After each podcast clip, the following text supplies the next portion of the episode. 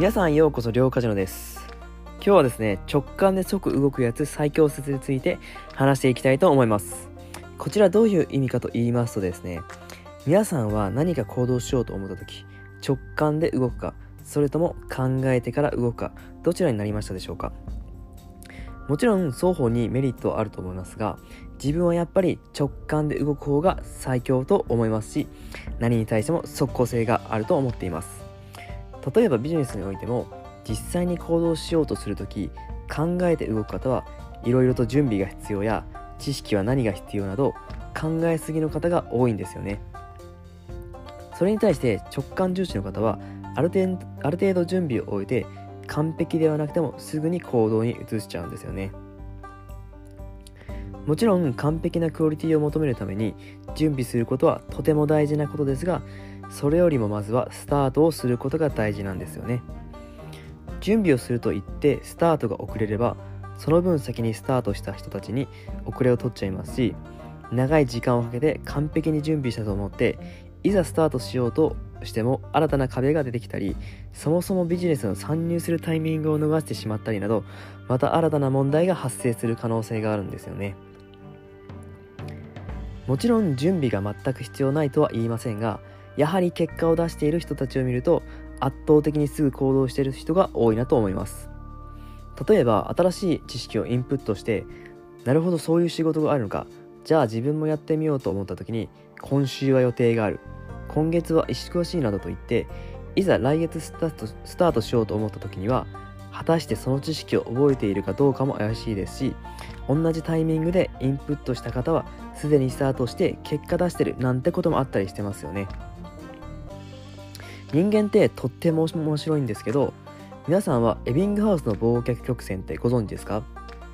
エビングハウスの忘却曲線とはドイツの心理学者ヘルマン・エビングハウスが発表したものでエビングハウスは無意味な音節を記録し時間とともにどれだけ忘れるかというのをグラフで数値化しました。そこで出た結果が人間はインプットした内容は1時間で56%忘れて1日後には67% 1ヶ月後には79%忘れちゃうんですね。1ヶ月後に79%なんてほぼ覚えてないと同じですよね。これ聞くと勉強するのも大変だなと思っちゃいますし人間すぐ行動しないと無意味になってしまうというのがよくわかりますよね。もちろん全てがそういうわけではなく関連性をつけてインプットなどをすればまた数値が変わってきたりしますので詳しく知りたい方は Google とかでエビングハウスの忘却曲線を検索してみてくださいね。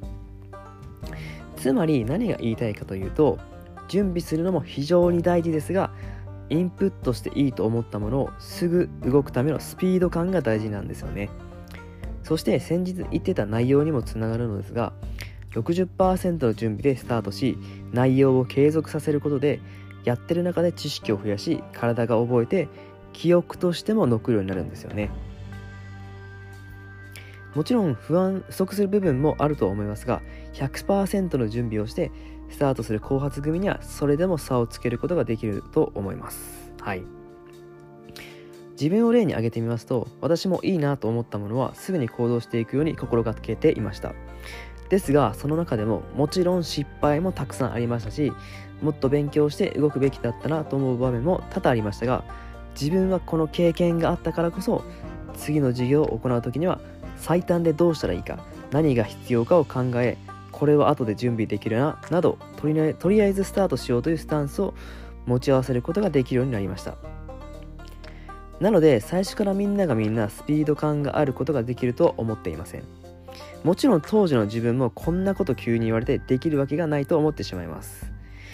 ですが皆さんには平等に時間が与えられ何事にも挑戦する権利が与えられています。そこに飛び込むかそのまま後ろから傍観するかは自分次第です。そもそも自分もそこまで自己肯定感が高い方ではないので何をするにしてもいろいろとできない理由を並べたり失敗しまくりの自分なんかなんて思う時もありましたがこれまで自分がやってきた経験は何一つ無駄ではなかったと思っています。怪我してニートになったこと自己投資といって借金しまくったこと。全部ひっくるめて今の自分があると思いますし自分がリスク取って行動したからこそ会えた人たちや経験が積み重なっていると思います。皆さんも現在コロナで先行き不安だと思っている方たちもいると思いますが絶対大丈夫です。コロナが収束することをすでに考え長期の計画を立て動いている方たちもたくさんいます。今からスタートしても全然遅くないですし人が新たな挑戦をするのに早いも遅いもありません。不安が多い中で自分たちではどうしようもないことに文句を言っている暇がありましたら自分の可能性を信じて大きく行動していきましょう。小さなことから始めて私はこんなことしかできないのかなと思っていても他の人からするとあなたはこんなすごいことをしているのかとびっくりされびっくりされることもあるはずです。基準は人それぞれ必ずあります。自分自身も瞑想している時期は長くありましたがそれを抜けて今このように音声発信しようとまた新たな一歩を踏み出しているところです。この音声を聞いている皆さんは私よりも強い人たちがたくさんだと思っています。せっかく生きているのだから思いっきりおかしく楽しんでいきましょう。